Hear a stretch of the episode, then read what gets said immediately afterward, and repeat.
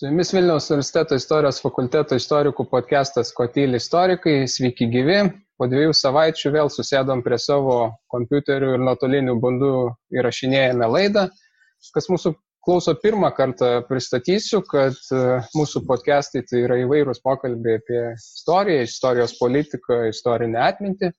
Čia Vilniaus universiteto istorijos fakulteto mokslininkai, dėstytojai kalba temomis, kuriomis e, yra atlikę tyrimus, išleidę knygas, e, kuriomis dėsto arba domisi. Ir šias laidas mes orientuojam į plačią auditoriją, tie, kurie domisi istorija, e, bet taip pat ir į akademinę bendruomenę, ypač mūsų studentus, todėl kartais kalbame ir šiek tiek gal ne visiems suprantamais terminais apie šaltinius ir kitus dalykus. Na, o šiandien kalbėsim trise naujos istorijos katedros istorikai. Tai Tomas Vaiseta, Antanas Teleckas ir aš, Marius Emužius. Sveiki, kolegos. Sveiki. Labas. Kaip jūs laikotės, kaip jums karantinas? Nu, vat, vat, to, toks tas ir karantinas, jau, kad net nelabai ką turi apie jį, apie jį ką pasakyti, nes turbūt labai bendra žmogiška patirtis, kad iš dalies kaip ir nieko baisaus, iš kitos pusės jau tikrai užkniso. Turbūt karantinas parodo, kiek mes iš tikrųjų esame vienodė, ne? Kai nesi už, uždarytas, tai gali skleistis tavo individualybė, gali pasireikšti, o kai esi uždarytas, tai mes visi vienodi, labai panašiai leidžiam laiką vis dėlto. Na jo, ypač humanitarai. Dar kai išsiskirstydavom, po, kai vieni į bibliotekas, kiti į archyvus, treti į universitetą, dabar visi namuose bandom apsimes, kad turim pakankamai medžiagos. Kita vertus, aš turiu teoriją, kad būti lengviau išgyventi karantiną, nes tai vis tiek labai atitinka jų kasdienį gyvenimą. Žinoma, kad nemaža dalis mūsų ir šiaip dirbame namuose, tai šią prasme Pavyzdžiui, aš žymiai lengviau išgyvenu karantiną negu mano mama, kuri įpratusi nuolat judėti kažkur. Taip, aš tai iš karantino tik vieną naudą matau, ar, ar vieną naudą apturėjau, tai kad persis, persikračiau visus savo kompiuterio archyvus ir visas knygas. Tai atradau labai įdomių knygų užkištų, kur net nežinau, kad, kad tokios pas mane yra. Bet iš kitos pusės tai ir šiek tiek liūdna, kad griūna kai kurie suplanuoti renginiai, įvykiai, na pavyzdžiui, kad ir šiandien yra Gaono uh, jubiliejus, Gaono metinės ir šiemet uh, metai skirti žydams ir, ir Vilniaus Gaonui, na ir toksai, kaip sakyti, nu, dauguma renginių sužlugo iš esmės ir, ir tas met, metų minėjimas sužlugo. Ir čia, kas domitės, galim pasiūlyti paklausyti mūsų uh, podcastą, tiesa neatsimenu, atrodo, ar tai penktasis ar šeštasis apie Lietuvos žydus, apie Litvakus su e, Akvilė Naudžiūnė, Antanu Terlecku ir, ir, ir aš kalbėjau, tai gal bus įdomu ir tokia viena mintis iš to paties podcast'o, kad turbūt kiekvienas turime ieškoti savo santykio su, su, su, ta, su to jubilėjumi, su to data ir, na, paskaityti, pasidomėti ir, ir kaip sakant, paminėti e, savarankiškai, jeigu tie renginiai negali vykti. Na, o taip perinant prie šiandienos, apie ką šiandien kalbėsim, nes pristačiau kalbėtojus, bet ne, nepasakiau temos, tai šiandien irgi, na, gal taip sutapo turbūt, mes čia taip neplanavom, kad vėlgi kalba suksis apie namus, Ar, ar tai, kas dabar šiek tiek aktualu, ar šiek tiek vyksta, tai yra, kai sutoktiniai praleidžia nemažai laiko kartu, tai kalbėsime apie šeimininį, intimų ar privatų gyvenimą sovietmečių, bandysime palies gal ir lyčių vaidmenų klausimą, seksualinę kultūrą sovietmečių, na, iš esmės tai, kas dėjosi už uždarų durų namie, sovietmečių, kaip tą norėjo ar nenorėjo reguliuoti sovietų valdžia, kaip bandė projektuoti ar reglamentuoti e, intimų privatų žmonių gyvenimą, na, visos panašios temos ir aš čia turbūt, ką, be užuolankų noriu ir klausti. Čia pats sėdėjau, svarščiau ir galvojau, kodėl reikia kalbėti, ar kodėl galima kalbėti apie asmeninę privačią erdvę sovietmečių, kas čia tokio ypatingo, kitoniško nuo šiandienos, kodėl, kodėl mes apie tai kalbame. Tai čia, žinai, kaip ir, kaip ir bet kokiu klausimu, kai klausi istoriko apie istorinius tyrimus, tai vis tai, aišku, yra tas pragmatinis atsakymas, ypač kai kalbė apie ne pačią tolimiausią praeitį, apie sovietinės okupacijos laikotarpį. Tai vienas dalykas akivaizdus yra, kad vis dėlto tai yra ta visuomenė, tie santykiai, iš kurių atsiradome mes visi. O mes, kaip, o mes o 30 mečių, tai netgi tiesiog iš seksualinių santykių tuometinių atsiradom, tiesą sakant, taip jau žiūrint visai pragmatiškai. Tai tyrinėjimas to laiko tarp, aišku, yra tyrinėjimas, tai yra tyrinėjimas klausimų, iš kur mes atsiradome, taip jau, taip jau, na, pačia bendriausia prasme. Bet kažkaip visai, nu, nesinori vien ties tą pragmatiką likti. Kad, man atrodo, kad yra svarbus ir kiti dalykai, kad, kad būtent tyrimas apie intimumą, apie seksualumą, apie privatumą slypi labai daug tokių uh, temų, kurios iki šiol yra, man atrodo, per mažai aptariamos. Taip, aš sakyčiau, kad skausmo, frustracijos, nepastenkinimo, kurio yra mūsų visuomenė ir dabar, ir jo visą laiką turbūt buvo labai daug Tai tas užrepresavimas turbūt labai didelį dalim vyko būtent tuo metu. Ir apie tai kalbėti, kiek viso to buvo, to, sakykime, ir teigiamų, ir neigiamų dalykų, reiškinių, procesų, labai svarbu būtent, man atrodo, ir šią vat, prasme, kad, kad atverti galiausiai tas vat, tikrai užsleptas, represuotas temas. Sakykime, tuo e, kontrolės, ar dažnai sakome, vat, kad tas uh, gyvenimas privatus ar intimus gyvenimas buvo kontroliuojamas, įkišamasi čia yra skirtumas kažkoks, nes nu, turbūt čia ne kontrolė, gal reiktų kalbėti apie reglamentavimą to tokio perteklinį.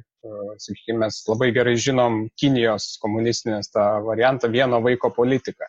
Tai to sovietmečių nebuvo, bet įvairaus to reguliavimo buvo. Čia irgi turbūt yra skirtumas nuo, nuo šiandieninės visuomenės, nes šiandien irgi yra reguliuojami įvairūs su šeima susiję klausimai, bet per šitą prizmę irgi turbūt skiriasi gerokai. Taip, žinai, aš tą vieną dalyką, ką, ką turbūt norėčiau pridurti, kad vis dėlto jau norėtume matyti, ko čia dabar, koks yra skirtumas tų laikų ir mūsų laikų, tai vis dėlto turbūt tie laikai išsiskiria, čia aš kalbu aišku apie pokarinį laikotarpį, apie sovietinės okupacijos laikotarpį, tai tie laikai turbūt išsiskiria to, kad tuo metu, galima sakyti, buvo įsuktas pokyčių toksai vilkelis tie pokyčiai negali sakyti, kad jie įvyko, ta prasme, kad, tarkim, vienas normas pakeitė kitos, bet tai buvo tas laikotarpis, kada įsisubavo tas pokyčiai.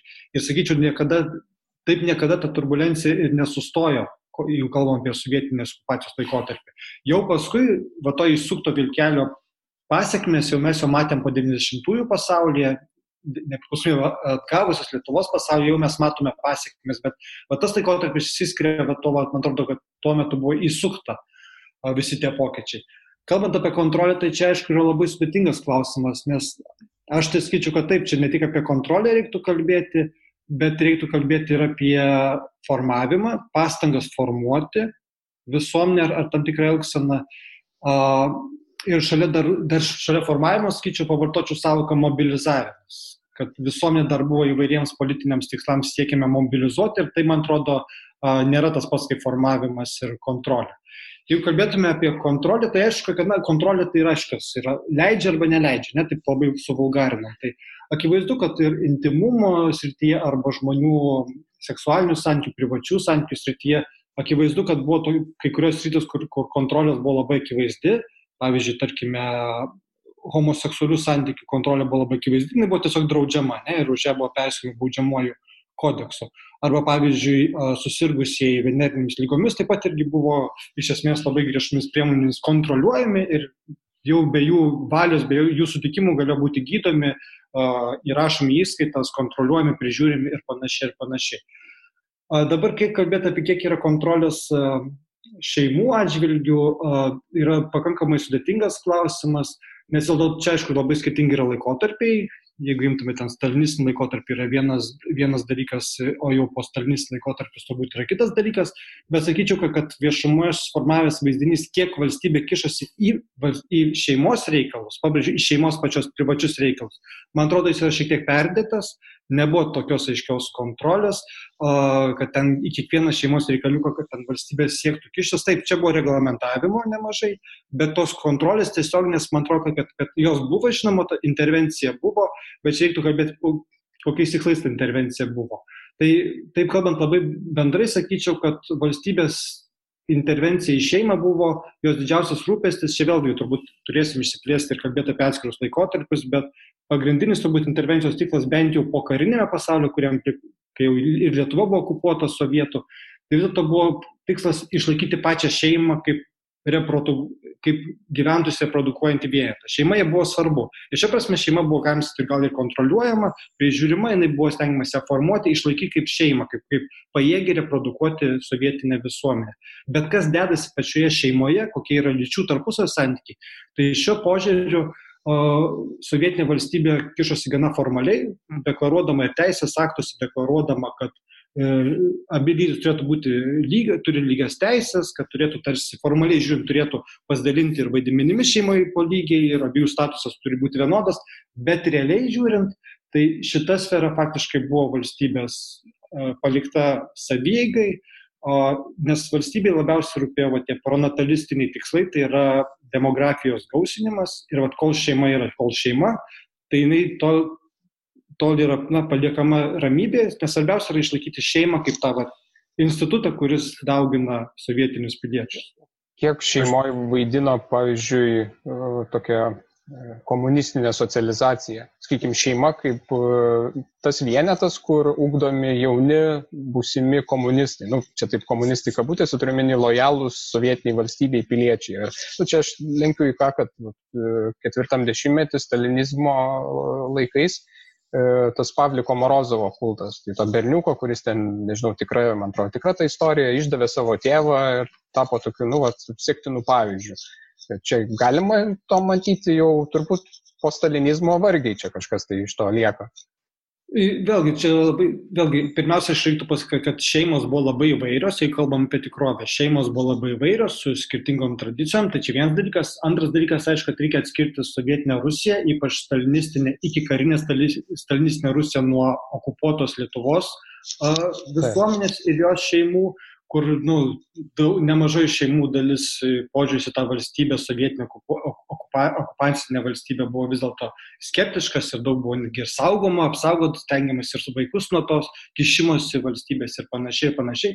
Bet to pačiu, aišku, reikia pasakyti, kad, nu vėl, yra, šeimos buvo skirtingos ir galima sakyti, kad tos šeimos, kurios pačios pasidavė tai komunizacijai, sovietizacijai, Tai galima turbūt sakyti, kad stalinistiniu laikotarpiu kažkiek galėjo būti, kad ir vaikams bandė perduoti tas kažkas komunistinės vertybės, bet sakyčiau, čia taip labai labai atsargiai reiktų apie tai išnekėti, nes vis dėlto man atrodo, kad ypač tokiuose, tokiuose okupuotose valstybėse kaip Lietuva, tokiuose respublikose, vis dėlto ta jauno žmogaus komunizacija, sovietizacija vis dėlto buvo perduota pirmiausia mokykloms.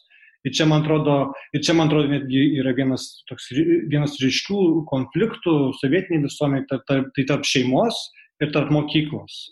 Ir, ir man atrodo, mes daugiau, pažiūrėjau, atsiminimuose dažniau galime išgirsti, kad vaikas grįžta namo ir sako mamai, mano, mane išaugino Leninas, o, o mama supykusi atsako, ar, ar tau Leninas stovėjo eilėje, kol, kol nupirko tau batukus, ne? Tai, tai man atrodo, kad tas konfliktas tarp šeimos ir mokyklos yra dažnesnis atsiminimuose negu priešingai sakymas, kad čia kažkaip tai kažkaip palaikymas, kad šeimai būtų palaikomas tas naratyvas, kurį dėgia vaikui mokykloje. Bet aš sakau, manau, kad yra šeimos buvo skirtingos, bet konfliktas turbūt buvo, da, sakyčiau, dažnesnis, net jeigu jis yra tylus, ta prasme, kad tėvai galbūt netgi atvirai neprieštaraudavo vaikui, neskėpydavo ten tų, nors vėlgi, įvairiai būdavo, bet, sakyčiau, turbūt ne, nemaža dalis šeimų vengdavo atvirai vaikui kažkaip tai dėkti prieš, prieš pastatytas ta, tas vertybės, kurios dėgiamas yra mokykloje, bet konfliktas, man atrodo, buvo tikrai šitai vietai. Aš tai gal kitaip pamėginsiu pakreipti šitą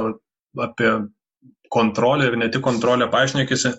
Visų pirma, kad ką man visą laiką, kai įmam kalbėti apie visuomenę kaip istorikai, tai man toks visada tas yra kažkiek nejauku, nes nu, tai kažkiek yra arogantiška, nes tu bandai apimti viską, na, visas visuomenės grupės, nu, išskyrus galbūt ten jau kažkokias ten labai jau specifines mažumas, bet nu, tam, tam tikrą prasme visuomenė yra ir inteligentie, ir uh, kaimo visuomenė, ir miesto visuomenė, ir tai yra skirtingi, nu, skirtingi klodai, skir, skirtingi žmonės. Ir juos gal veikia vieni procesai vienaip, kiti kitaip, bet nu, čia tiesiog, kad tie, tai, ką mes sakom, ne visada reikia galvoti, kad tai pritaikoma kiekvienam žmogui.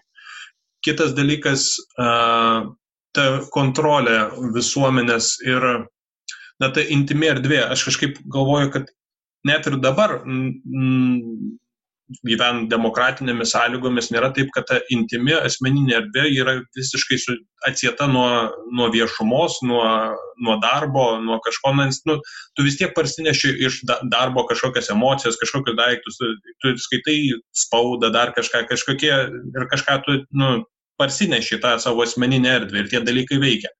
E, tai sovietmečiu tas ko gero kur kas labiau veikia.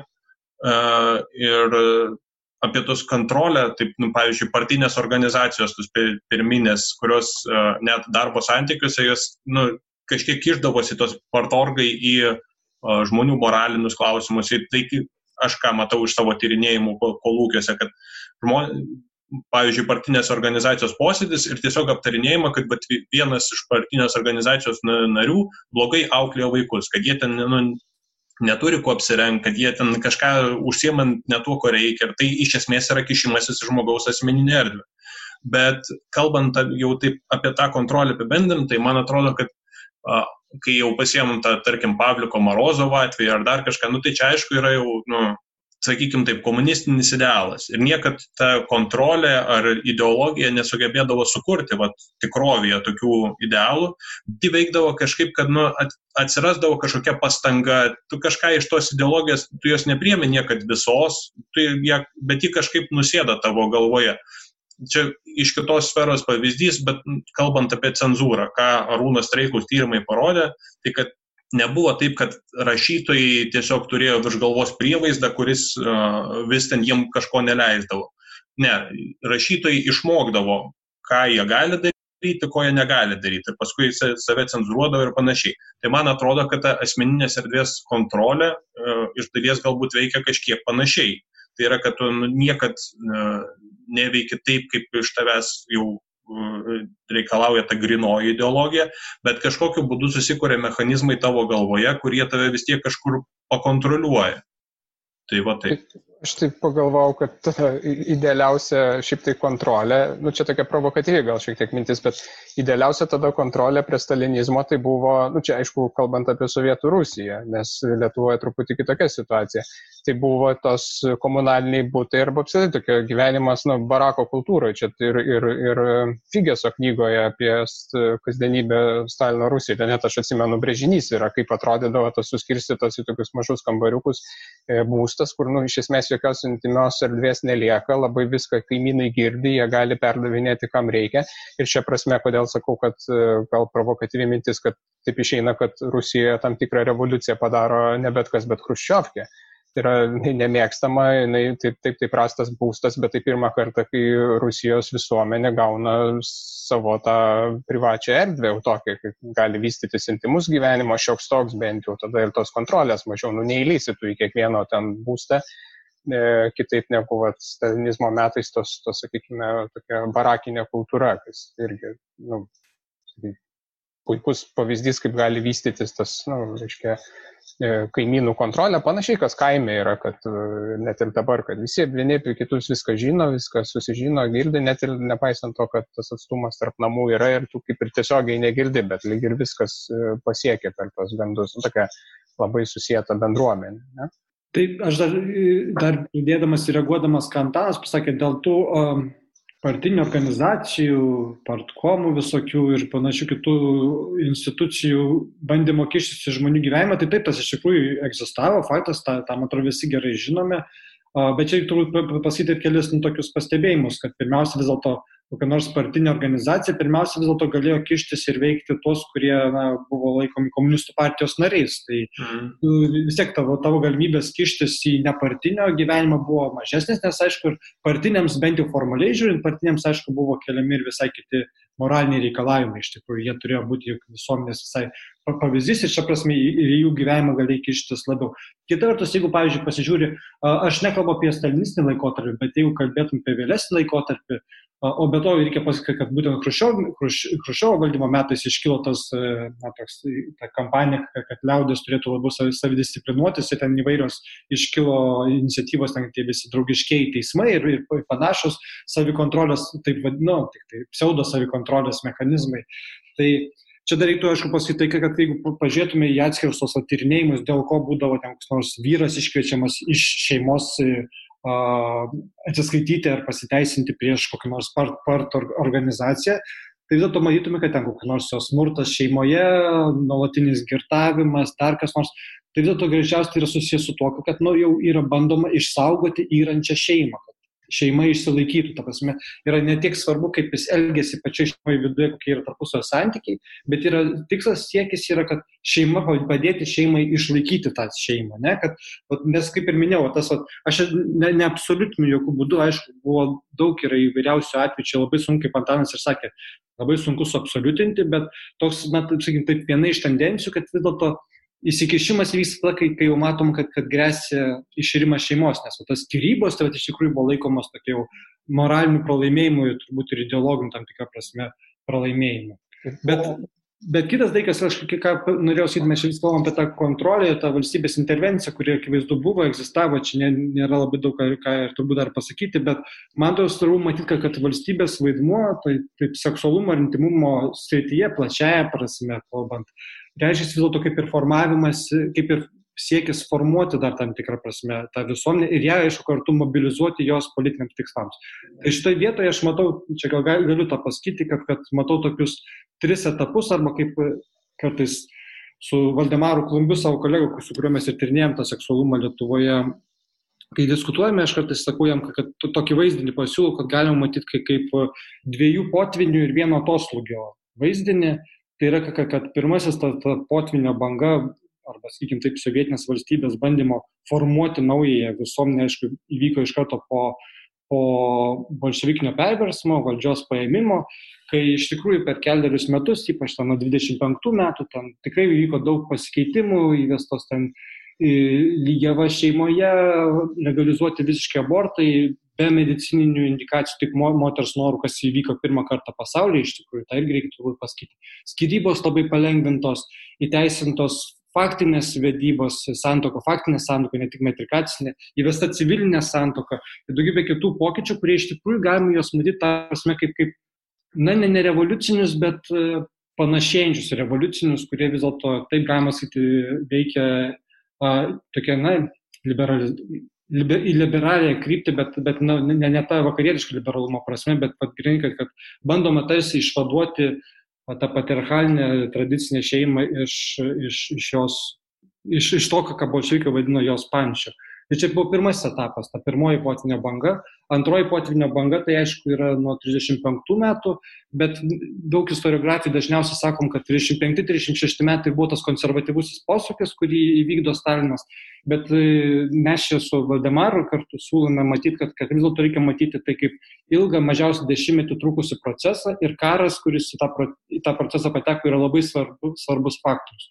Tai nuo 35 metų iš tikrųjų atsiranda bandymų, bandymų suveršti tam tikrą prasme, labiau į, gal kištis į, na, kišimą, atlaisvinimas irgi tiesiog tai yra kišimas į formą. Tai bet nuo 35 metų bandoma suveršti šeimos gyvenimą, tai yra apsunkinimos skirybos, e, uždraudžiami abortai ir, ir panašus dalykai vyksta. Bet čia, man atrodo, svarbesni yra net ne 35-36 metai, bet 44 metai, kai iš tikrųjų be kitų visų dalykų, taip buvo labai apsungintos skirybos būtent tuo metu, bet kas įdomiausiai vyksta tuo metu to nutarimu, yra tai, kad nebe, nesantkoje gimę vaikai nebeturi teisės į tėvą. Tai yra, jeigu, jeigu šeima netgi susilaukia vaiko nesusituokusi, tai tai vaikas neturi teisės netgi gauti tėvo pavardę, jisai yra iš esmės motina yra paliekama viena su vaiku, o, tėvas, o vaikas lieka be tėvo. Tėvas netgi savo norų, jeigu jis netgi norėtų, jisai neturi teisės gauti, e, gauti nu, teisę į, į tą vaiką. Tai čia yra, toks sakyčiau, labai svarbus uh, sprendimas, kuris iš esmės įteisino pokarinėje pokarinėje Sovietų sąjungoje įteisino šalia tradicinės šeimos vyro ir moters santokos, įteisino dar vieną šeimos modelį, tai yra vienišos motinos.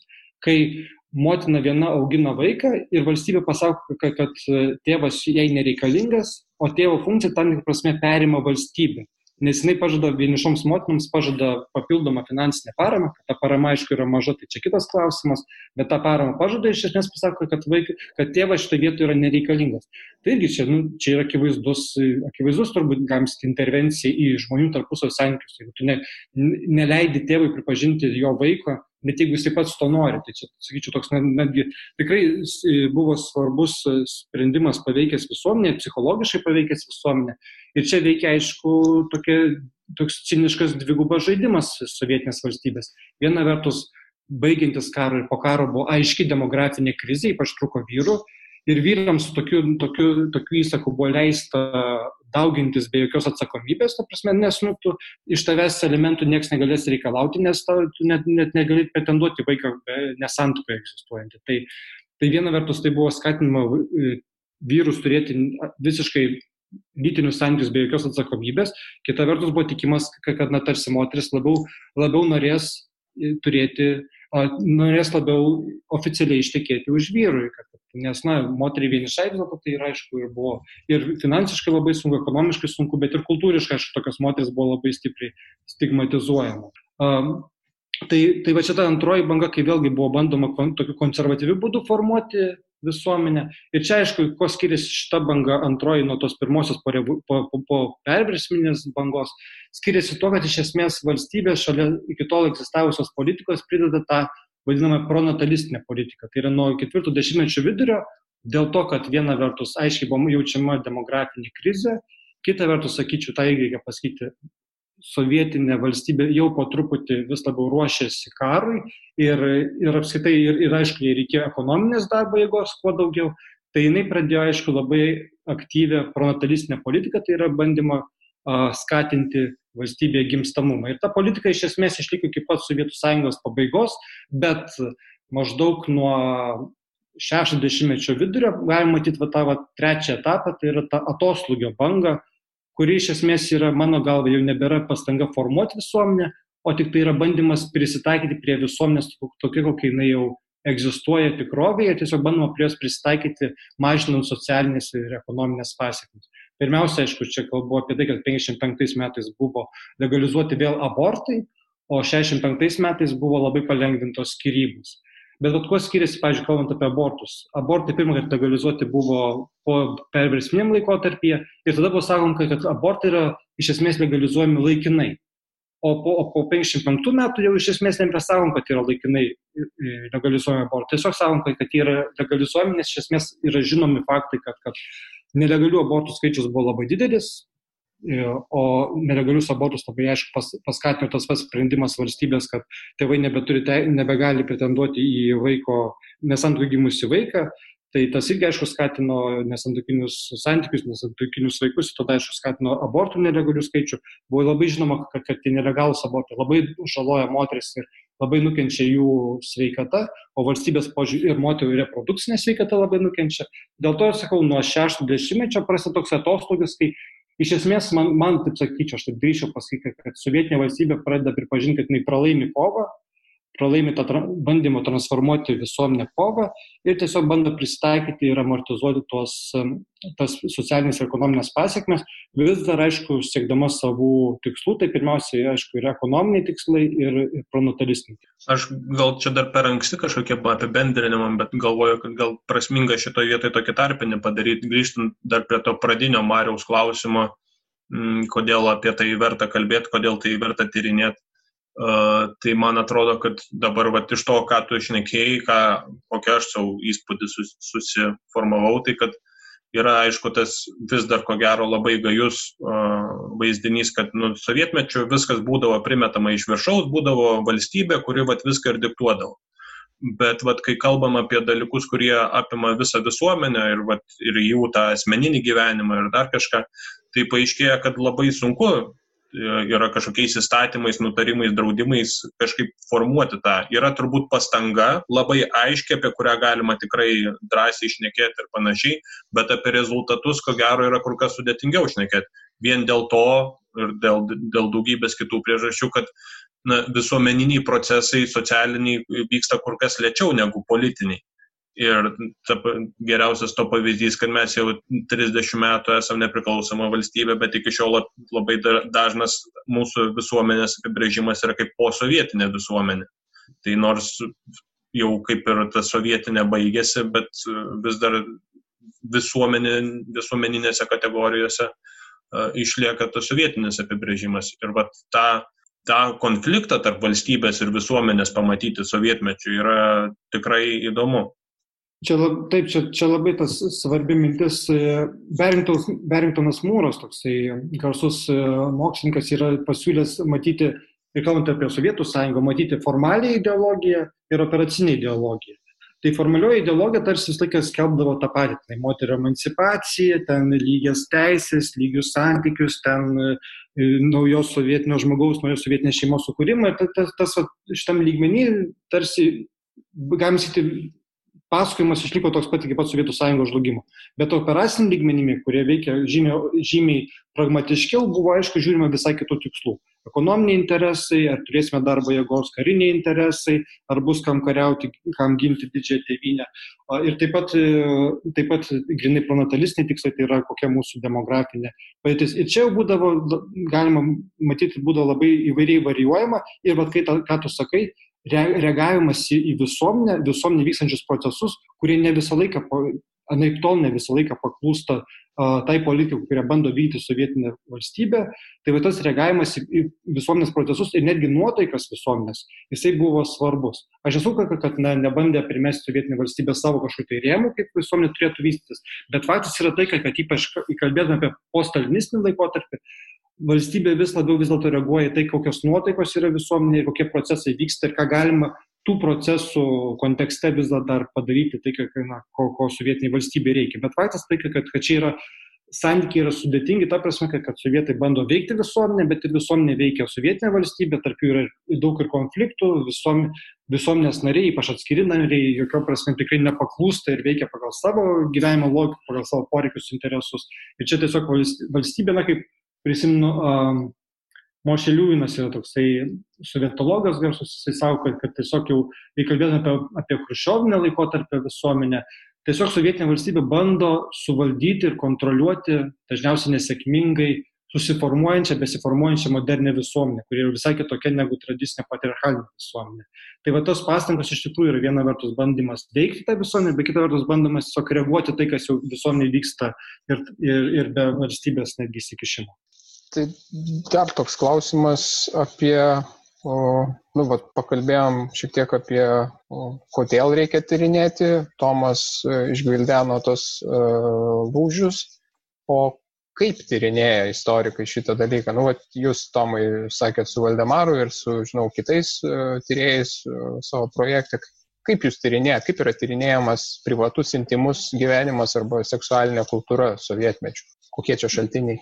Na tai akivaizdu, kad tas valstybės politikos ligmo tai iš dalies gali būti pamatytas ir per tos formalias visus teisės aktus, įsakus, įstatymus, kodeksus ir panašiai. Be abejo, kad ne viską čia gali pamatyti, bet, bet tai yra vienas iš, iš šaltinių, žinoma, ne, nu, kurio neįmanoma apeiti.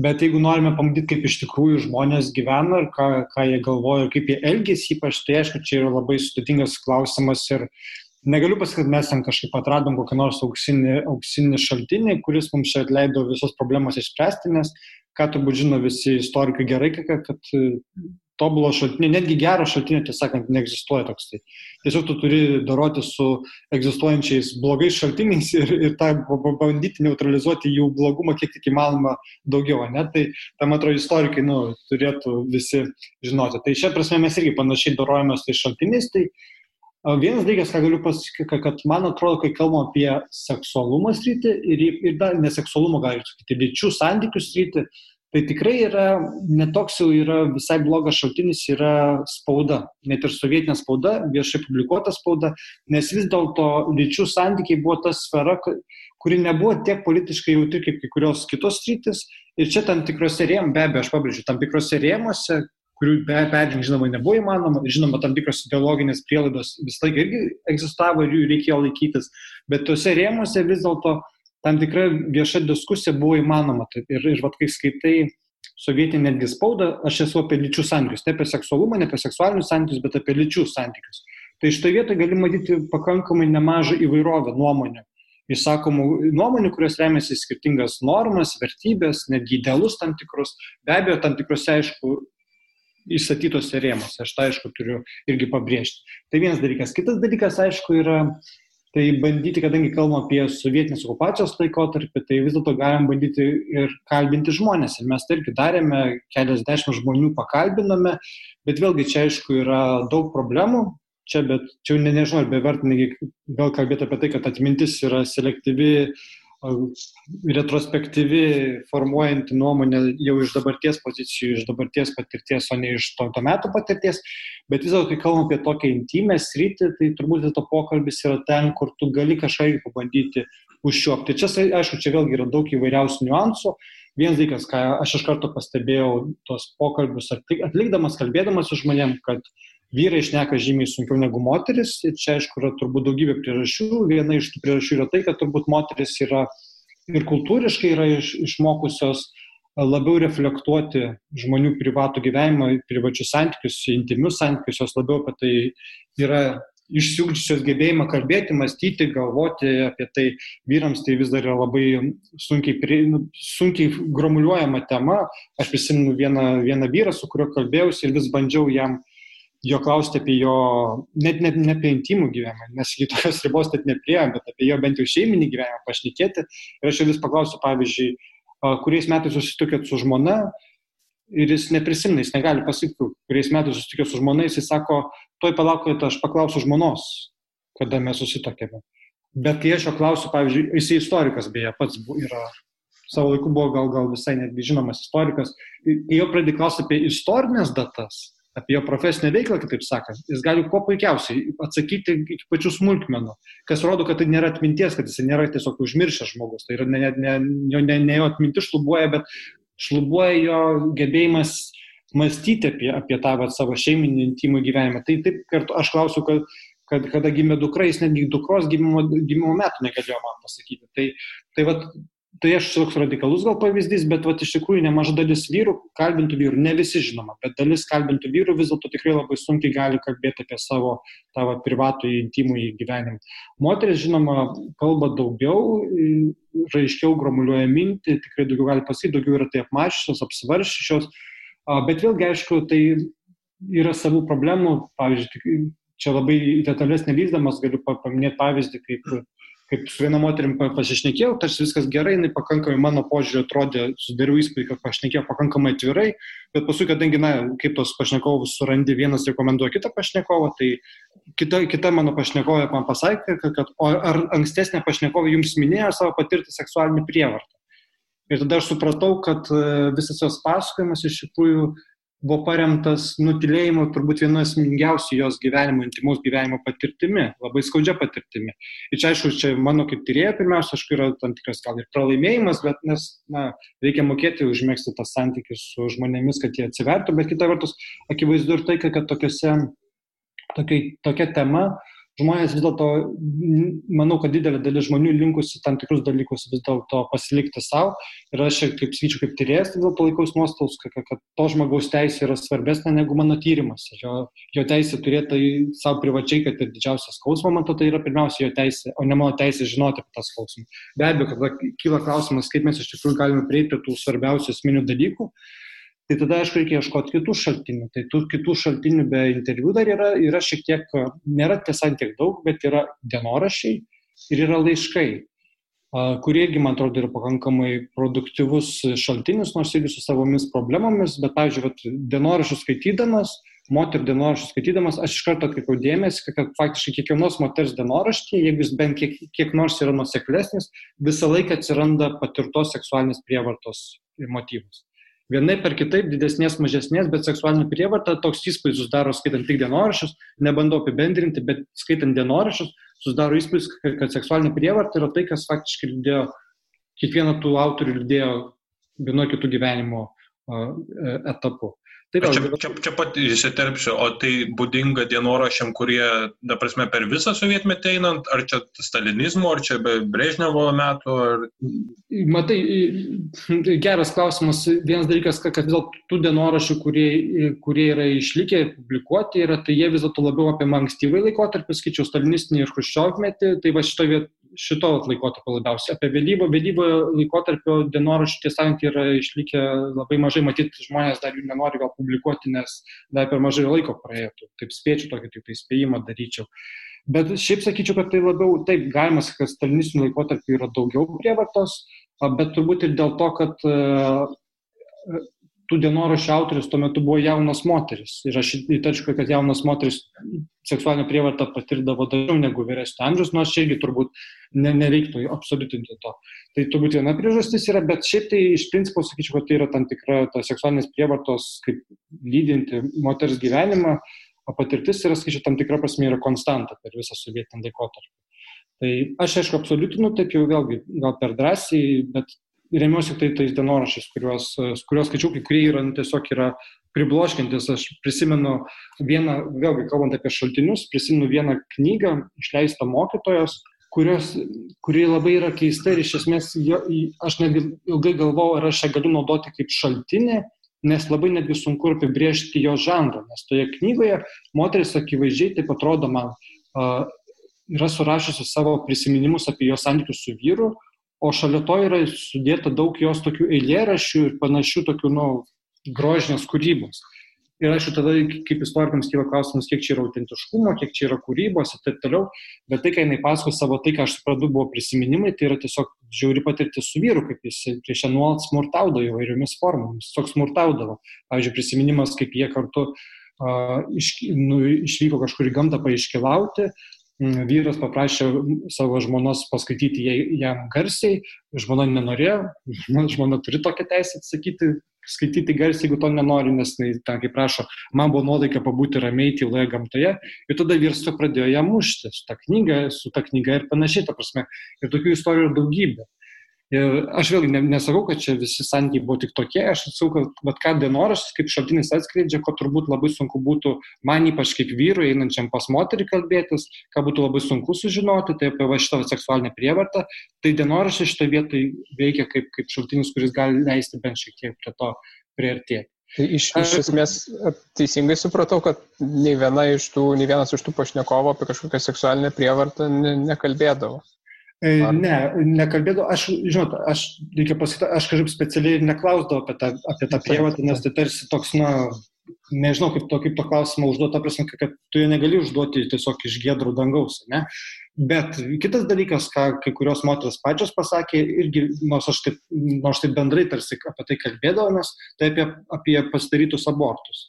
E, tai va abortų pasidarimą tikrai e, prisimenu kelis atvejus, kai moteris pačios pasakė, kad jos pačios ėjo, darėsi tos abortus. Ir apie tai kalbėjo, matys, kad, kad tai nėra lengva kalbėti, kad tarsi už to slepiasi kažkokia tai stigma, bet na, aš tikrai stengiuosi tą projektą, kad tai nu, tikrai nėra kažkas nei gėdingo, nei kažkokia kaltė turėtų būti dėl to jaučiama ir panašiai.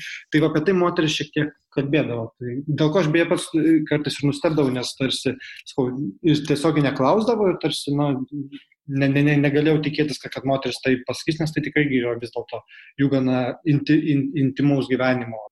Gerai, lenkiant į seksualinę kultūrą, kaip, pavyzdžiui, apie tai kalbėti, Ar, ar įmanoma su žmogum kalbėti, nes aš pažinėt neįsivaizduoju, kaip klausimą užduoti, ar kaip jį, ar taip tiesiai kalbėti, kokie jūsų seksualiniai santykiai su vyru buvo, arba apskritai koks jūsų, nu, apie lyčių santykiai, tai suprantu, tos klausimus gali, galima užduoti, bet, pavyzdžiui, seksualiniai dalykai, čia toks, nu, daugumai tabu, ypač vyresnių žmonių.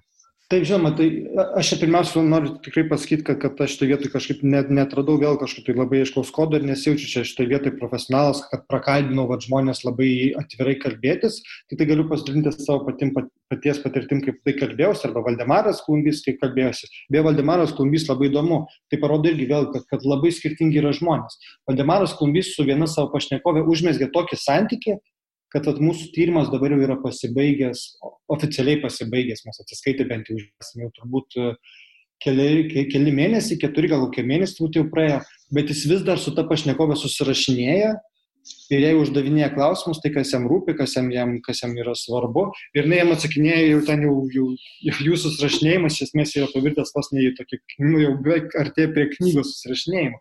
Tarsi ir moteris, kaip, kaip suprantu, pakankamai, pakankamai daug papasakoja iš savo, iš savo gyvenimo. Ir, ir čia tikrai nu, mums kaip tyriems tai laimė ir atsiranda žmonių, kurie supranta tą reikšmę, kad vis dėlto uh, reikia žinoti, kaip iš tikrųjų buvo gyventa, kad, kad, kad mes ne, negyventumėt savo tų mitologijos, legendų ar tokių nuglaistytų vaizdinių pasaulyje, ypač tai aišku istorikams tas yra tas svarbu, kad tokių šaltinių atsiranda.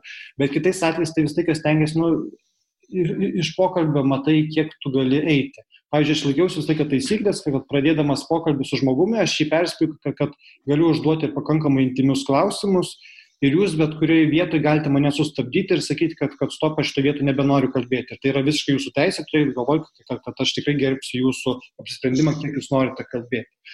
Buvo keli atvejai, kai žmonės pasakė stop, paaiškiai, vienas vyras sako, aš apie savo žmoną nekalbėsiu. Nes aišku, iš karto atrodo tai, apie ką mes galime šnekėtis, bet nu, apie, vis tiek tu gali šnekėtis. Jeigu, tu, jeigu žmogus nenori kalbėti apie savo asmeninę patirtį, tu vis tiek gali jo klausyti apie jo prisiminimus, kokios, kaip jis įsivaizduoja, kokios bendros visuomenėje vyravo nuomonės, tendencijos, požiūriai, kokiais jis požiūriais pats susidurdavo.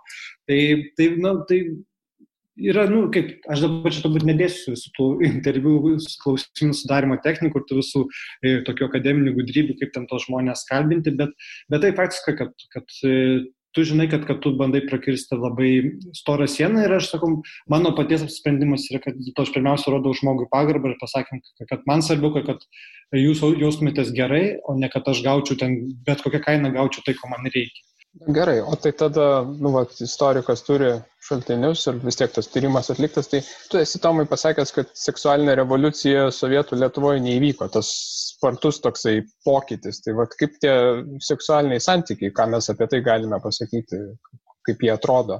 E, nelengvas klausimas, čia turbūt aš skaičiau, nu, apie politiką jau pašnekėjom, tai politinį lygmenį palikime, bet tada vis tiek reiktų turbūt atskirti bent jau socialinį lygmenį, tai yra lygmenį, kai kuriame kalbam apie taip, kaip žmonės elgesi ir kultūrinį lygmenį. Tai yra tai, apie kiek, kokios buvo vertybės normos egzistavo ir kiek apie tai buvo viešumoje kalbama. Tai pavyzdžiui, kalbant apie tą kultūrinį lygmenį, kalbant apie viešumos lygmenį, tai čia, čia ne tiek mano, čia kiek, kiek Valdemaras Klumbys tai yra pastebėjęs, kad, kad jisai tik mano, kad, kad galima sakyti, kad viešumoje seksualumo, ta seksualumo kultūra arba seksualizuota kultūra, kaip, pavyzdžiui, tarkim, kiek, kiek, kiek pasirodo apnuoginto kūno viešumoje, na, aišku, pirmiausia, moterų apnuoginto kūno viešumoje.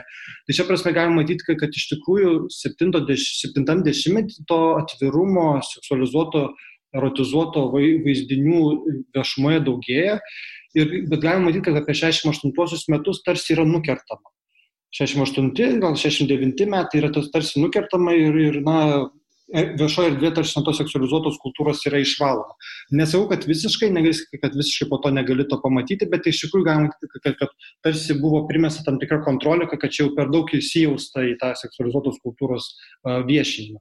Bet tai vien... pasaulyje vyksta kiti dalykai, tai kaip tik tuo metu tokia seksualinė pliūpsnis, ne? Taip, taip, tai ne, tai būtent čia turbūt yra susiję netgi dalykai. Aš skaičiau, kad Lietuvoje tas nukirtimas turbūt įvyksta kažkur tarp 68 metų ir 72 metų, tai yra su kalantinėmis, kai irgi vėlgi 23 metai, tai kalantinės buvo suvokimas, kad va, čia jaunimas, o tas va, su vakarų sugadintas tai jaunimas eina prieš sovietinę valdžią, tada turbūt buvo visiškai nukirstas va, tas, va, tas va, seksualizuotos kultūros radimas, jis buvo turbūt supras kaip va, tas platesnio reiškinio dalis ir dėl to su juo, su juo buvo aiškiai kovojama. Kodėl tai yra svarbu, kodėl galim sakyti, kad, kad tai irgi svarbu, kalbant, kad, kad seksualinė revoliucija Sovietų Lietuvoje neįvyko, nes vis dėlto seksualizuota kultūra ar jinai yra komercinė, siekti komercinių tikslų, ar, ar, yra, ar turi ir kitų tikslų, jinai vis dėlto leidžia viena vertus įprasminti pokyčius, suprask, kad tu gyveni kitokiame jau pasaulyje, kad tu jau gali kitus, kitus dalykus savo leisti, kad, kad atsiranda kitos vertybės, kitos normos. Kita vertus, kai kurie mokslininkai, kalba apie vakarus, sako, kad būtent tas vieš, viešumo seksualizacija buvo vienas pagrindinių veiksnių, kuris paskatino tos pokyčius. Tai šią prasme galima sakyti, kad na, ta viešoji erdvė, kiek jinai bedarytų įtakos, net jeigu ir minimaliai daro įtakos žmonių privatiems gyvenimams. Tai vien šią prasme aišku, kad, kad viešoji kultūra, kai buvo nukirstas ta seksualizacija jos, vėlgi turbūt nu, sutrūdė tą seksualinę revoliuciją atsirasti. Kai kalbam apie socialinius, kai kalbam apie socialinius santykius, kaip iš tikrųjų žmonės elgesi, tai aišku, čia visas vaizdas yra dar komplikuotesnis. Vienas dalykas, aišku, kad, kad procesai ir pokyčiai vyko daug lėčiau. Tikrai yra, tai jau matau, dauguma tyriejų sutinka, kai kalba apie vakarus ar apie Sovietų sąjungą, kad, kad jokie pokyčiai žmonių elgesyje neįvyksta taip greitai, kad galėtume sakyti, kad va, revoliucija, va 68 metų, ten kokia nors Liepa, va, revoliucija įvyko. Socialinis elgesys žmonių keičiasi labai iš lėto, netgi, pavyzdžiui, vakarų tyrėjai, kurie kalba, kad, galima sakyti, kad apie 68 metus vyksta seksualinė revoliucija, jie dažniausiai kalba vis dėlto, kad kalba apie ilg, ilgo periodo revoliucija. Bet man tai yra visai klausimas, ar čia vis dar yra revoliucija, jeigu kalbam apie ilgo laikotarpio transformaciją. Nes tada taip išeina, kad, kad revoliucija yra permanentinė būklė žmogaus. Nes žmogaus elgesys nuolat transformuojasi. Kokį amžių be paimtume, mes jo elgesio transformacijas vienokias ar kitokias turbūt galime būtų pamatyti.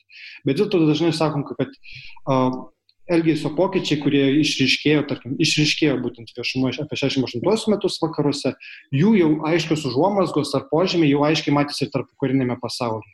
Ar kalbam apie, apie, apie kokią nors, pavyzdžiui, Vokietiją ar apie Junktinės Amerikos valstijas, ten jau aiškiai matymas, kad jau yra požymiai, kad jau elgi, žmonių elgesys keičiasi.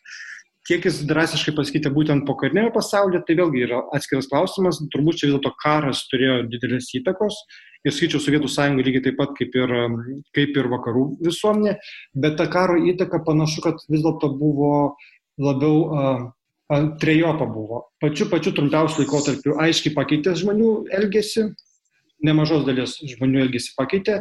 Ilgesniai perspektyvoje sakyčiau, kad, kad e, poveikis buvo gana, gana nedidelis, bet pačiai pačiu ilgiausiai perspektyvai, sakykime, taip jau pusės šimto metų perspektyvai, tai turbūt, kad karo vis dėlto, karas vis dėlto išjudino tam tikras pačias giluminės socialinės struktūras. Tai Lietuvoje tą galima matyti, kad, pavyzdžiui, po pokario nesantokinių vaikų skaičius gana stipriai šoka į viršų keliarius, keliarius metus. Bet koks to pateisinimas, paaiškinimas, vieni sako, kad va čia tas va, mano minėtas 44 metų įsakas paskatino tą gimstamumą nesantokinių vaikų. Bet iš tikrųjų greičiausiai tai paskatino tai, kad e, karas labai iškreipė lyčių proporcijas. Tai yra moterų buvo žymiai daugiau negu vyrų. Lietuvoje ta disproporcija buvo žymiai švelnesnė negu, pavyzdžiui, sovietinė Rusija. Ir dėl to ir nesantokinių vaikų skaičius buvo žymiai mažesnis, išaugęs žymiai mažiau negu sovietinė Rusija. Tai grinai dėl tos, dėl tos lyčių disproporcijos atsirado tas nesantokinių skai, vaikų skaičius, nes nu, moteris norėjo turėti vaikų, vyrų nėra, tai tu susitaikai su esama padėtimi ir gimdai tokiam situacijai, kokiai tu, tu gali. Bet, ką bet svarbu pasakyti, kad tas nesantokinių vaikų skaičius po, kel, po kelių augimo metų Vėliau jau, jau į 60-mečio pabaigą iš esmės, na, jeigu taip galima sakyti, normalizuojasi iki 6 procentų maždaug visų vaikų ir tai tas 6 procentai atitinka faktiškai tiek tokį patį skaičių, kokia nesantokinių vaikų dalis buvo tarpu karinėje Lietuvoje. Taip sakant, karas išjudino kažką tai, bet, bet visuomenė tam tikros menijos struktūros vėl normalizuojasi. Bet sakyčiau, bet va tai šimt E, pusė šimto metų perspektyvai vis dėlto sakyčiau, kad, kad karas e, gana stipriai išjudino tos socialinės struktūras, ko pasiekmes, man atrodo, mes jau pamatėme turbūt nebe pirmoji, nebe antroji kartoje, bet galbūt trečioji kartoje, va, va, kažkur jau netgi po 90-ųjų galbūt netgi uh, pasaulyje. Tai, tai... Aš dar tokį trumpą klausimą, o netrodo, kad, ta prasme, uh, gal santoka nebuvo sudaroma oficiali, nu, ta prasme, tik bažnytinė pokario metais dar pirmais ir dėl to tai, tai tik tada atrodo, kad nesantokiniai vaikai, o iš tikrųjų santoka bažnytinė, jinai neregistruota civiliškai ir valstybės požiūrių kaip ir santokos nėra, čia negalim toks paaiškinimas. Taip, čia tai gali turėti įtakos, vėlgi, ten yra, čia yra vėl sutingas klausimas, dėl to, kad 44 metų tas įsakas uh, panaikino ir faktinę santoką kaip teisėtą santoką. Nes jeigu bolševikai atėjo į valdžią, buvo pasakę, kad faktinė santoka prilyginama tai civiliniai santokai arba tai religiniai santokai, tai, tai 42 metų įsakas tą faktinę santokos galimybę kaip teisėtą buvo panaikinę ir negi kai kurie, kai kurie bolševikai sakė, kad čia yra kad čia yra socializmo išdavystė, kad faktinė santoka yra, jos vertė yra taip at, atmetama. Bet taip, bet čia aišku yra čia labai sutinkas klausimas, ta prasme, kad, pavyzdžiui, Lietuvoje iš tikrųjų, čia aš noriu pacituoti Antaną Terlecką vyresnį, kurio vienoje knygoje jis įrašo, kad, pavyzdžiui, civilinė santoka uh, nebuvo reikšminga, e, nes žmonės galėjo gyventi kartu tik tada, kai sudarydavo religinę santoką. Be abejo, kad aš kalbu apie tam tikrą tik visuomenės dalį, bet manau, kad tam tikrai, religini, tam tikrai visuomenės dalį šita, šita tezė turbūt bent jau pirmaisiais pokario dešimtmečiais turbūt yra teisinga, tai kad vis dėlto Lietuvos ypač visuomenė vis dėlto tikrai tą religingumą, bent jau tą vertybiniam lygmenyje, arba, nesakyčiau, turbūt praktikoje, elgesyje savo tą va, tradicinį, tradicinės vertybės turbūt pakankamai ilgą laiką išlaikė. Tai čia vėlgi turbūt, nu, bet čia turbūt irgi atskiras klausimas, kalbėti apie tas santokas. Tai čia akivaizdžiai matosi iš partizanų, sakykime, karo atveju, kur žmonės, nu, Tai aišku, jie civilinės tikrai neįsudarinėti, bet e, jie įsikviesdavo kunigą ir tų nemažai tų pokrinių tokių santokų buvo, tai jiems tai svarbu, nu juk atrodytų koks skirtumas, nu, tai va, prie brolių, ten kovos brolių draugų prisieksi arba viens kitam prisieki ir tiek žinių, taip kaip nu, dažnas dabar daro, tokis susimetimas tas vadinamas, bet ne, jam labai svarbu buvo santoka ir palaiminimas kunigo, tai čia aišku ateina. Taip, tas labai svarbu, nes, nu, man atrodo, mes visi esame girdėję tas istorijas, kad vis dėlto žmonės susituokė netgi kokiam nors transakcijai, vis dėlto visą laiką paskui dar važiuodavo į kokią nors atokesnę bažnyčią susituokti ir, ir, ir bažnyčią. Ir čia, pavyzdžiui, ką prisimenu iš interviu, bent viena, viena moteris berots pasakojo, kad jinai, kad jinai netgi su tėvai susipyko dėl to, kad tėvai tiesiog reikalavo, kad, kad, kad po civilinės santokos būtų ta ir religinė santoka, kad bažnyčia susituoktų, bet, bet, bet jie su vyru nenorėjo ir, ir, ir dėl to dabar nebeprisimenu jos tėvai ar, ar, ar vyro tėvai, net ne, nevažiavo paskui vestuvių šventimą, nes tiesiog laikė tai, kad nu, neįvyksta tikroji santoka. Tai tas religinės santokos kaip, kaip, kaip, kaip tam tikra vertybė, tai tikrai labai išliko, man atrodo, kad nemažai dalį visuomenės išliko turbūt ir iki pat e, Sovietų sąjungos žlugimo. Aš galvoju, čia gal vieta būtų dar vienam tokiam vaizdiniui, nežinau, aptarti, dekonstruoti, kad Sovietų sąjungai, ypač vakarų tose prokomunistiniuose ar tiesiog jaunimėlio sluoksniuose šaltojo karo metu buvo vienas iš tų, vat, kodėl idealizuojama Sovietų sąjunga, tai kad Sovietų sąjungoje vyko moterų emancipacija. Neva. E, bet aš prieš leisdamas tau tai atsakyti, aš gal važiuosiu iš savo perspektyvos į šitą klausimą, nes aš kažkaip gerai pamenu, kai dar tavo ar Valdemaro paskaitose kažkaip vat, iškildavo tas vat, lyčių klausimas ir man kažkaip iš pradžių atrodydavo, kad tai yra kažkokia labai nišinė tema, kad tokia labai specifinė, bet e, nu, pasirodo, kad ji visur prasimuša, kalbant apie bet, bet kurią sovietmečio visuomenės dalį.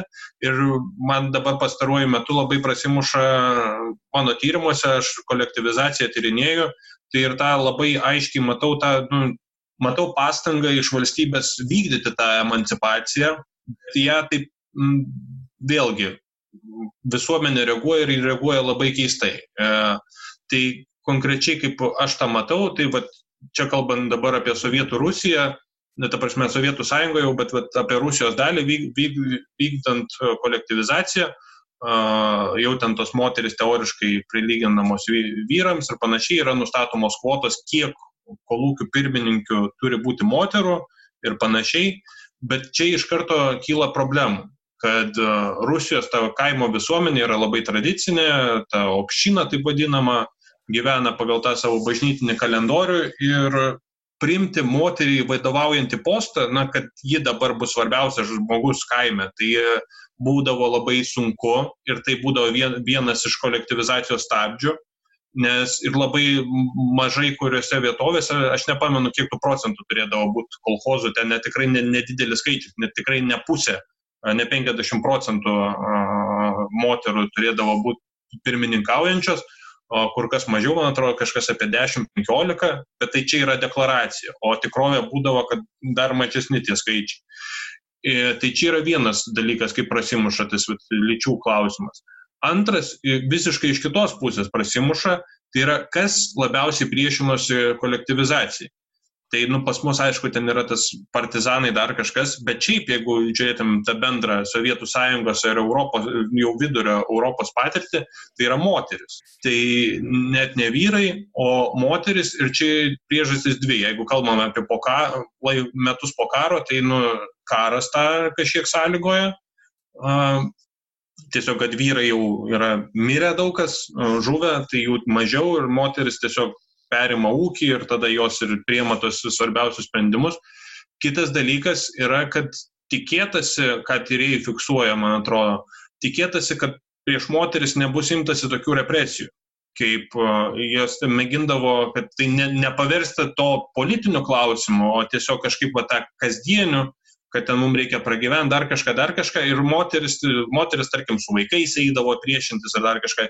Tai nereiškia, kad jos ten kažkokiu pacifistiniu to pasipriešinimu užsimdavo, ne. Nes tik, tikrai esu ne vieną atvejį ir Lietuvoje radęs, kaip grupė moterų kaime sumuša ten kokią kolūkio buhalterę, nes ji, ji netiduoda dokumentų stojimo, o, jie, o jos nori atsimtos dokumentus ir taip mėginti pabėgti iš to kolhozo. Tai e, tas vat, moterų klausimas, bet labai ryškiai yra, kad didžiausias pasipriešinimas iš moterų. Aš tos sovietinės literatūros ne per daugiausiai skaičiau apie kolektivizaciją, bet yra tikrai pakankamai nemažai kūrinių atsikartoja tipažas, nu tokios negražiai, šiais laikais negražiais terminais gal pavadinsiu, bet, nu, bobos, kuri nenori eiti kolhozą. Jos vyras jau jis nori, jis kaip ir apsisprendęs, gal jis kažką dėjoja, bet supranta, kad, nu, jau, jau metas eiti iš viesų rytojų, vien, vienai par kitai. Bet, va, jis turi žmoną, o žmona labai ten isteriška, dar kažką, ir, va, va, moteris yra tas stabdis, kuri, kuri nenori. Ir dabar jau taip sukonkretinant, Lietuvoje irgi buvo mėginama vykdant kolektivizaciją, tą moterų emancipaciją vykdyti ir panašiai. Tai 52 metais, 52 metų sausio 1 dienos duomenimis, jau įvykdžius kolektivizaciją, jau reiškia vis, visas Lietuvos ūkis yra kolhozuose, yra 2943 kolhozai ir Lietuvoje tik 24 iš jų uh, vy, pirmininko pareigas užima moteris. Tai nelabai kas iš tokios statistikos. Ir kas įdomiausia, tai kad partinė, na, žmonės partiniam aparate tai identifikavo kaip tam tikrą problemą. Pavyzdžiui, vienas raportas Niečkiui nusiųstas yra iš kol, apsilankimo kolhoze, tai pacituosiu, ignoruojama moterų darbo jėga, tai yra, kad trečias rimtas trūkumas vadovavime kolūkiams yra tai, kad kolūkiuose neišnaudojama moterų darbo jėga, moteris nekeliamos į vadovaujamą į darbą. Kai Šedorių rajono aplankytose kolūkiuose neteko sutikti moters brigadininkės, fermos vedėjos ir taip toliau. Mano apklaustos vienybės kolūkio moteris dar neturėjo nei vieno darbadienio. Klausimo, kai jis neturi darbadienių, moteris atsakė, mūsų nekviečia į darbą, kai pasisiūlom, mūsų načalnikai sako, kad jums darbo nėra ir užbaigiama, kad netraukimas moterų į darbą kolūkiuose, nekelimas jų vadovaujama į darbą yra rimta klaida, kuri gali brangiai kainuoti mūsų respublikai. Tai va, aš taip įvažiavau. Taip, tai, tai tu man atrodo, iš esmės parodai, kaip, kaip sovietinė pseudo ar kvazi emancipacija moters nuslapino tikrąją moterų emancipaciją, kuri tarpu kario buvo prastėjus, kad, kad ir, tarkim, nu, galbūt labiau tik tai miesto aplinkoje, ten, kur modernesnė visuomenė jau formavosi, bet vis dėlto, man atrodo, buvo prastėjusi, netgi ne tik tai emancipacija, bet netgi tam tikras feminizmo judėjimas buvo jau atsiradęs, kuris irgi aiškiai buvo nužudytas sovietinės okupacijos laikotarpiu, tai mano galva tai vienas didžiausių praradimų, kas įvyko per Na, vienas, taip, vienas iš didžiausių pradimų per visą sovietinės okupacijos laikotarpį, kad po to tikrai m, tikra feminizacija, kuri tikrai buvo reikalinga tai visuomeniai, iš tikrųjų neįvyko. Aš, tai, pavyzdžiui, skaitydamas at onos pajadaitės, tokia jinai žinoma kaip, kaip fotomenininkė, fotografavusi daug tarybinių visokių inteligentų, rašytų ir panašiai jinai savo vat, karo metų dienoraščiuose rašo, dar būdama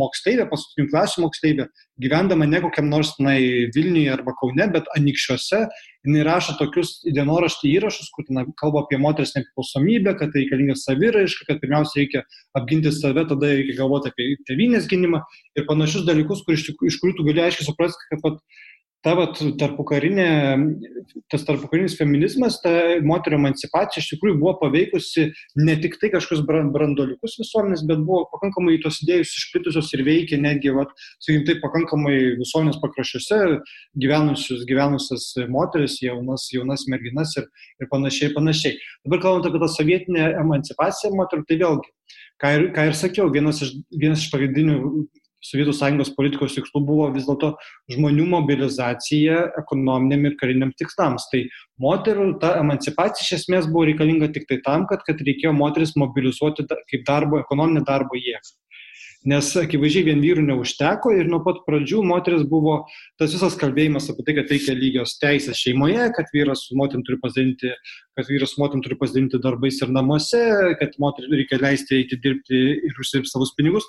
Pinigai panašus visi tie propagandiniai kalbėjimai buvo reikalingi tam, kad reikėjo mobilizuoti moterų darbo jėgą ir kad jos eitų dirbti. Tas buvo labai aiškiai siekima. Tai čia tokia ekonominė mobilizacija moterų buvo. Bet kur yra kur yra problema, kad kartu sovietai moteris siekia mobilizuoti ir seksualinę prasme, vyko ir moterų seksualinė mobilizacija. Tai yra būtent moteriams buvo priskirtas vaidmuo, kad jos turi gimdyti tos naujus sovietinius piliečius, tą reprodukciją užsimti. Jeigu žiūrėtume, pavyzdžiui, į teisę sovietinę, tai matytume, kad, kad vyrai iš šito vaikų auginimo, gaminimo, taip atsiprašau, taip širkščiai sakau, bet iš vaikų gaminimo ir auginimo proceso vyrai buvo eliminuojami, apie juos iš esmės buvo nekalbama. Apie moteris kalbėdavo, buvo sakoma, kad motinams tam suteikiamos privilegijos, motinams suteikiamos teisės, bet kas už to slėpdavosi, tai iš esmės slėpdavosi įpareigojimas moteriams, kad jos turi būti ta reprodu, tam tikras reprodukcinis įrankis, priemonė gausinti sovietinę visuomenę. Ir čia, aišku, buvo labai aiškus konfliktas tarp to pronatalistinio tikslo ir ekonominės mobilizacijos tikslo ir, ir, ir tas konfliktas niekada nebuvo iš, išspręstas, jis vis laiką egzistavo. Dabar formaliai sovietai iš tikrųjų skelbia tą moterų emancipaciją, lygiai taip toliau, taip toliau, bet ką Antanas sako ir kas per visą sovietmetį išliko, kad aiškiai matom, kad kuo aukštesnės pareigos, tuo mažesnis procentas moterų patekdavo į tas pareigas. Tas iš čia buvo tokia irgi vėl konstanta, kuri išliko per visą sovietinį laikotarpį. Vyrai realiai niekada neleido, neleido moteriams patekti iš tikrųjų vadovaujamas pozicijas. Ir, ir dėl to iš tikrųjų tas, tas, ta moterio emancipacija tokia ir liko, jinai buvo iš esmės kvazi emancipacija, bet ką paskutinį dalyką noriu pasakyti, kad, kad kalbėdami taip pripažinam, kad, kad tikrosios moterio emancipacijos sovietmečių nevyko, vis dėlto reikia pasakyti, kaip mano gal kaip šaltinis poveikis, iš dalies įvyko moterų, iš dalies, pabrėžiu, tik tai iš dalies įvyko moterų ekonominė emancipacija ir kultūrinė emancipacija. Nes, pavyzdžiui, kalbant apie kultūrinę emancipaciją, vis dėlto nemažai moterų išėjo studijuoti aukštąjį mokslą ir tai negalėjo neveikti jų savimonės. Savimonės prasme, ir matau, tai viena iš, iš, viena iš priežasčių, kodėl didėjo konfliktas tarp vyrų ir moterų, nes vyrai labai proletarėjo, pro, proletarėjo o moteris vis daugiau gaudavo, aukštą išsilavinimą ir, ir jų savimonė augo, nepaisant to, kad sovietų ta emancipacija buvo efektyvi, bet jų savimonė augo ir jos vis labiau su, suvokė save kaip moteris, turinčias teisės, turinčias savo ne tik pareigas, bet ir tam tikras galimybės. Ir taip, tai, tai šito vėlgi, manau, reikia nepamiršti, bet to pačiu reikia pasakyti, kad tai niekaip nepanaikino neligių santykių šeimoje, kad vis dėlto didesnė dalis visuomenės gyveno šeimoje, gyveno santykiuose, kur, kur nu, moteris atlikdavo visus namų ruošos darbus, o vyras tų, tų šeimos pareigų turėdavo žymiai, žymiai mažiau. Tai va, ta, ta, kad tu minėjai, tai labai susišūkė, kaip minėjai apie pareigas, kad kuo e, aukštesnės pareigos, tuo mažiau moterų. Tai, pavyzdžiui, Sovietų Lietuvos viršūnėlė, tas e, LKPCK biuras, tai turėjo vienintelę moterį ir tai net ne CK biuro narė, bet kandidatė į narės Leokadija Dilžinskaitė Piliušenko, kuri iš esmės, e, na, buvo ir kultūros ministrė vėliau ir čia toks e, gal atitiko tuo metu Sovietų sąjungos elitai irgi buvusi modelį, kad Sovietų sąjungos elitai, jau tai Skruščiovo metais buvo Furceva kultūros ministrė irgi. Beje, nedaug ne ir sovietų elitetų moterų buvo, bet, pavyzdžiui, iš Diržinskaitės atsiminimų, tokių trumpų, tiksliau, ten interviu su jie yra, Tai ji pasakojo, kad vat, į tą darbą dirbo, e, ji turėjo auklę nu, ir automatiškai tuos vaikus auklę padėdavo prižiūrėti. Tai vat, net sovietų elitas tą privilegiją auklių ir tas, nu, aiškiai, pinigus e, jom galėjo skirti, kas, kas irgi padeda. Nes iš tikrųjų va, šitas man turbūt pats e,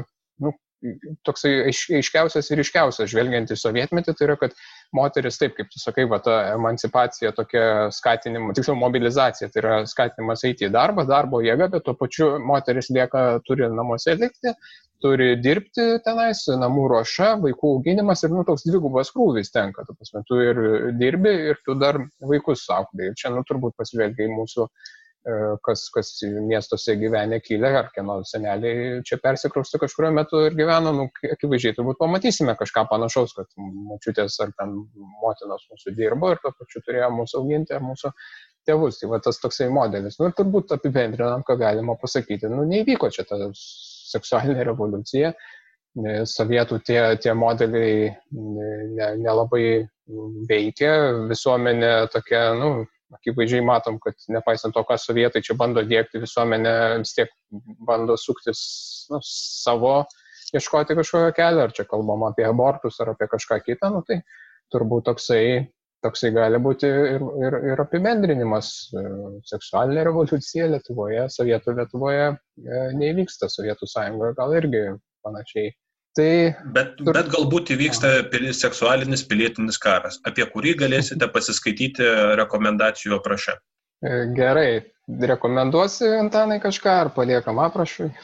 Tai labai trumpai negražu save reklamuoti, bet ne tiek save, tiesiog esu kalbinęs Valdemarą Klumbį ir Norbertą Černiauską apie tą patį tyrimą, tik kitais kampais, naujajam žydiniui, tai bus nuoroda, galėsit pasiskaityti. Jo, beje, labai įdomus interviu. Tomai, tu kažką nori rekomenduoti? Ne, dėkui, matau, kad laikas baigėsi, tai ačiū Jums už pakvietimą pasišnekėti. Jo. Gerai, čia mes per Zoomą įrašinėjom, mus jau įjunginėjo po truputėlį. Ačiū visiems klausytojams, prenumeruokit, mus sekit ir kaip visada susitiksim po kelių savaičių. Iki. Iki.